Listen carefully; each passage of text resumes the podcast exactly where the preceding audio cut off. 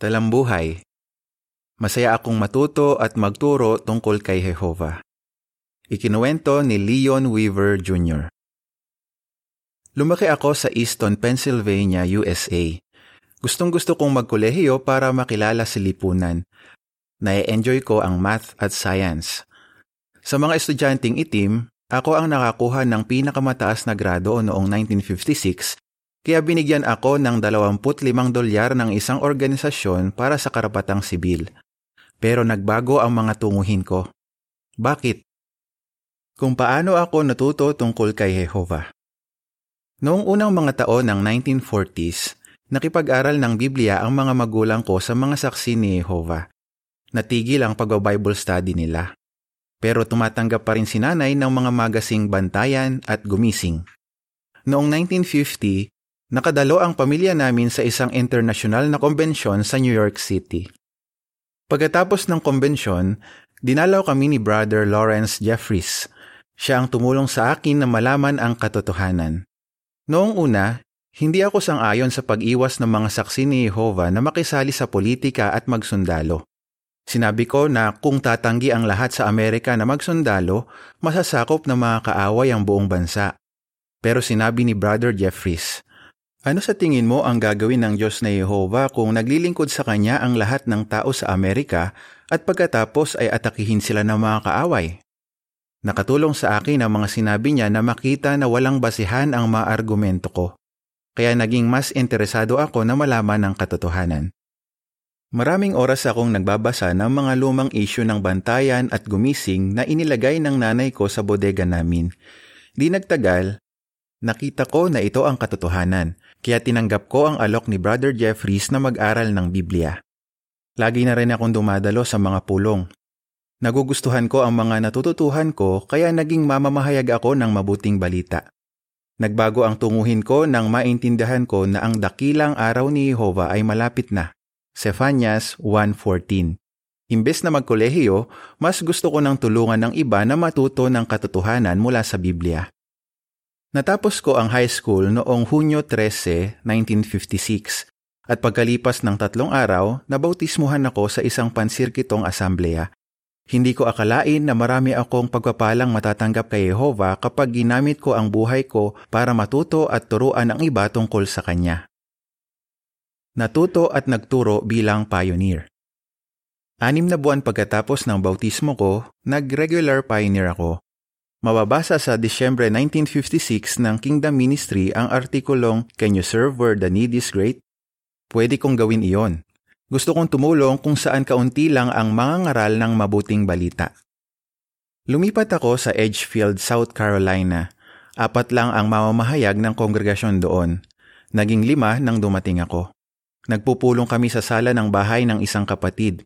Bawat buwan, gumugugol ako ng isang daang oras sa ministeryo. Abala ako sa pangunguna sa paglilingkod at sa mga bahagi sa pulong. Habang ginagawa ko ang mga iyon, lalo akong natututo tungkol kay Jehova. Inaaralan ko ng Biblia ang isang babae na may-ari ng isang punerarya sa Johnston, isang bayan na ilang kilometro ang layo. Binigyan niya ako ng part-time na trabaho at ipinagamit niya sa amin ang isang maliit na gusali bilang Kingdom Hall. Naging partner ko sa pagpapioneer si Brother Jolly Jeffries, ang anak ng nag-Bible study sa akin. Galing siya sa Brooklyn, New York. Tumira kami sa isang trailer na ipinahiram ng isang kapatid. Mababa ang sahod sa South Carolina. Kumikita lang kami ng dalawa o tatlong dolyar sa isang araw na trabaho. Minsan, Kakaubos ko lang ng barya ko sa pagbili ng ilang pagkain. Paglabas ko sa tindahan, may nagtanong sa akin, Gusto mo ba ng trabaho? Babayaran kita ng isang dolyar kada oras. Pinagtrabaho niya ako ng tatlong araw para linisin ng isang construction site. Nakita kong gusto ni Jehovah na manatili ako sa Edgefield. Pero nakadalo ako sa international na konbensyon na ginanap sa New York City noong 1958. Noong ikalawang araw ng konbensyon, may nangyaring maganda sa akin. Nakilala ko si Ruby Wadlington na isang regular pioneer sa Gallatin, Tennessee. Pareho naming gusto na maglingkod bilang misyonero kaya dumalo kami sa meeting para sa gilyad ng kombensyong iyon. Di nagtagal, nagsulatan kami. Pagkatapos, naimbitahan akong magpahayag sa Gallatin. Sinamantala ko na rin ang pagkakataong iyon para tanungin si Ruby kung gusto niyang magpakasal sa akin. Lumipat ako sa kongregasyon nila at nagpakasal kami noong 1959. Natuto at nagturo sa kongregasyon. Noong 23 taong gulang ako, naatasan ako bilang lingkod ng kongregasyon. Tinatawag ngayon na coordinator ng lupon ng matatanda sa Galatin. Kami ang unang kongregasyong dinalaw ni Charles Thompson bilang tagapangasiwa ng sirkito. Makaranasan na siya, pero tinanong pa rin niya ako kung ano ang pangangailangan ng mga kapatid at kung paano iyon inasikaso ng ibang tagapangasiwa ng sirkito. Natutuhan ko sa kanya na mabuting magtanong muna at alamin ang lahat ng impormasyon bago magdesisyon. Noong Mayo 1964, naimbitahan akong mag-aral sa Kingdom Ministry School sa loob ng isang buwan Ginanap ito sa South Lansing, New York. Natulungan ako ng mga brother na nagtuturo sa paaralang ito na magkaroon ng pagnanais na lalo pang matuto tungkol kay Jehovah at mapalapit sa Kanya. Natuto at nagturo bilang tagapangasiwa ng sirkito at distrito. Noong Enero 1965, tumanggap kami ni Ruby ng imbitasyon na maglingkod sa gawaing pansirkito. Napakalaki ng teritoryong sakop ng sirkito namin mula Knoxville, Tennessee hanggang halos sa Richmond, Virginia. Kasama rito ang mga kongregasyon sa North Carolina, Kentucky at West Virginia. Dumadalaw lang ako sa kongregasyon ng mga itim dahil noon may batas sa timog ng United States na nagbabawal magsama ang mga puti at mga itim. Mahihirap lang ang mga kapatid at natuto kami na magbigay sa mga nangangailangan. Itinuro sa akin ng isang matagal ng tagapangasiwa ng sirkito ang isang mahalagang aral. Kapag dumadalaw ka sa isang kongregasyon, huwag kang umastang parang boss nila. Maging isang kapatid ka para sa kanila. Matutulungan mo lang sila kung mararamdaman nilang kapatid ka nila. Habang dinadalaw namin ang isang maliit na kongregasyon, nakapagpasimula si Ruby ng isang pag-aaral sa Biblia sa isang kabataang babae na may isang taong gulang na anak. Kapag walang pwedeng mag-Bible study sa kanya, ini-study siya ni Ruby sa pamamagitan ng sulat. Nang sumunod na dalaw namin, dumadalo na sa mga pulong ang babae. Noong may dalawang special pioneer na dumating doon, sila na ang nagpatuloy ng pag-aaral. Di nagtagal, nabautismuhan siya. Pagalipas ng mga tatlumpung taon noong 1995, may isang sister na nagpakilala kay Ruby sa Bethel sa Patterson. Siya pala ang anak ng ini-study ni Ruby noon. Ang babaeng ito at ang asawa niya ay mga estudyante sa ika-isang daang klase ng Gilead. Ang pangalawang sirkito namin ay sa Central Florida. Noong mga panahong iyon, kailangan namin ng sasakyan at nakabili kami nito sa mababang halaga. Pero pagkalipas ng isang linggo, may nasira sa makina nito. Wala na kaming perang pampagawa, kaya tumawag ako sa isang brother na pwedeng makatulong sa amin. Ipinaayos niya sa tauhan niya ang kotse at ayaw niyang tumanggap ng bayad. Sinabi niya, okay na iyan kahit wag mo nang bayaran. Nagbigay pa nga siya sa amin ng pera. Magandang halimbawa iyon kung paano pinapangalagaan ni Jehovah ang mga lingkod niya. Ipinaalala nito sa amin na maging mapagbigay rin sa iba. Sa tuwing dumadalaw kami sa mga kongregasyon, tumutuloy kami sa bahay ng mga kapatid. Kaya marami kaming naging kaibigan. Minsan, naiwan ko sa typewriter ang ginagawa kong report para sa isang kongregasyon. Noong gabi pag uwi ko, tapos na ang report. Pinaglaruan pala ng tatlong taong gulang na anak ng pamilyang tinutuloyan namin ang typewriter ko. Lagi ko siyang binibiro tungkol doon sa loob ng maraming taon. Noong 1971, tumanggap ako ng sulat at inatasan ako maglingkod bilang tagapangasiwa ng distrito sa New York City. Nasurpresa kami nang lumipat kami roon, 34 na taong gulang lang ako. Mainit akong tinanggap ng mga kapatid bilang ang kanilang unang itim na tagapangasiwa ng distrito.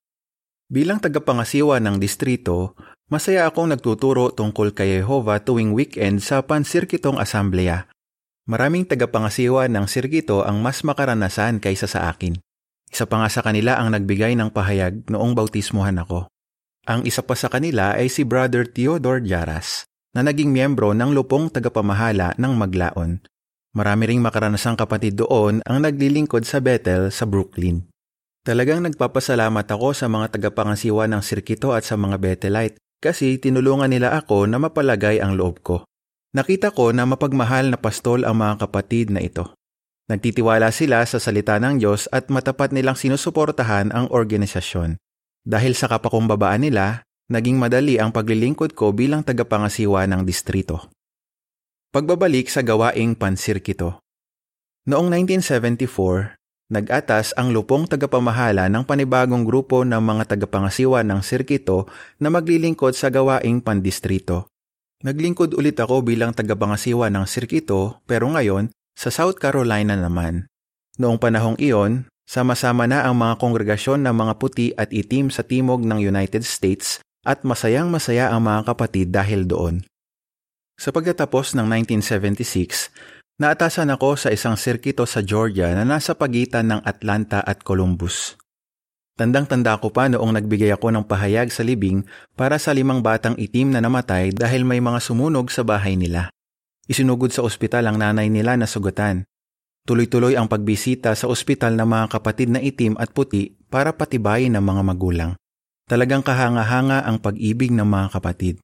Kapag nagpapakita ng ganitong malasakit sa isa't isa ang mga lingkod ng Diyos, matitiis nila ang anumang mahirap na sitwasyon. Natuto at nagturo sa Bethel. Noong 1977, hinilingan kaming maglingkod sa Bethel sa Brooklyn sa loob ng ilang buwan para tumulong sa isang proyekto.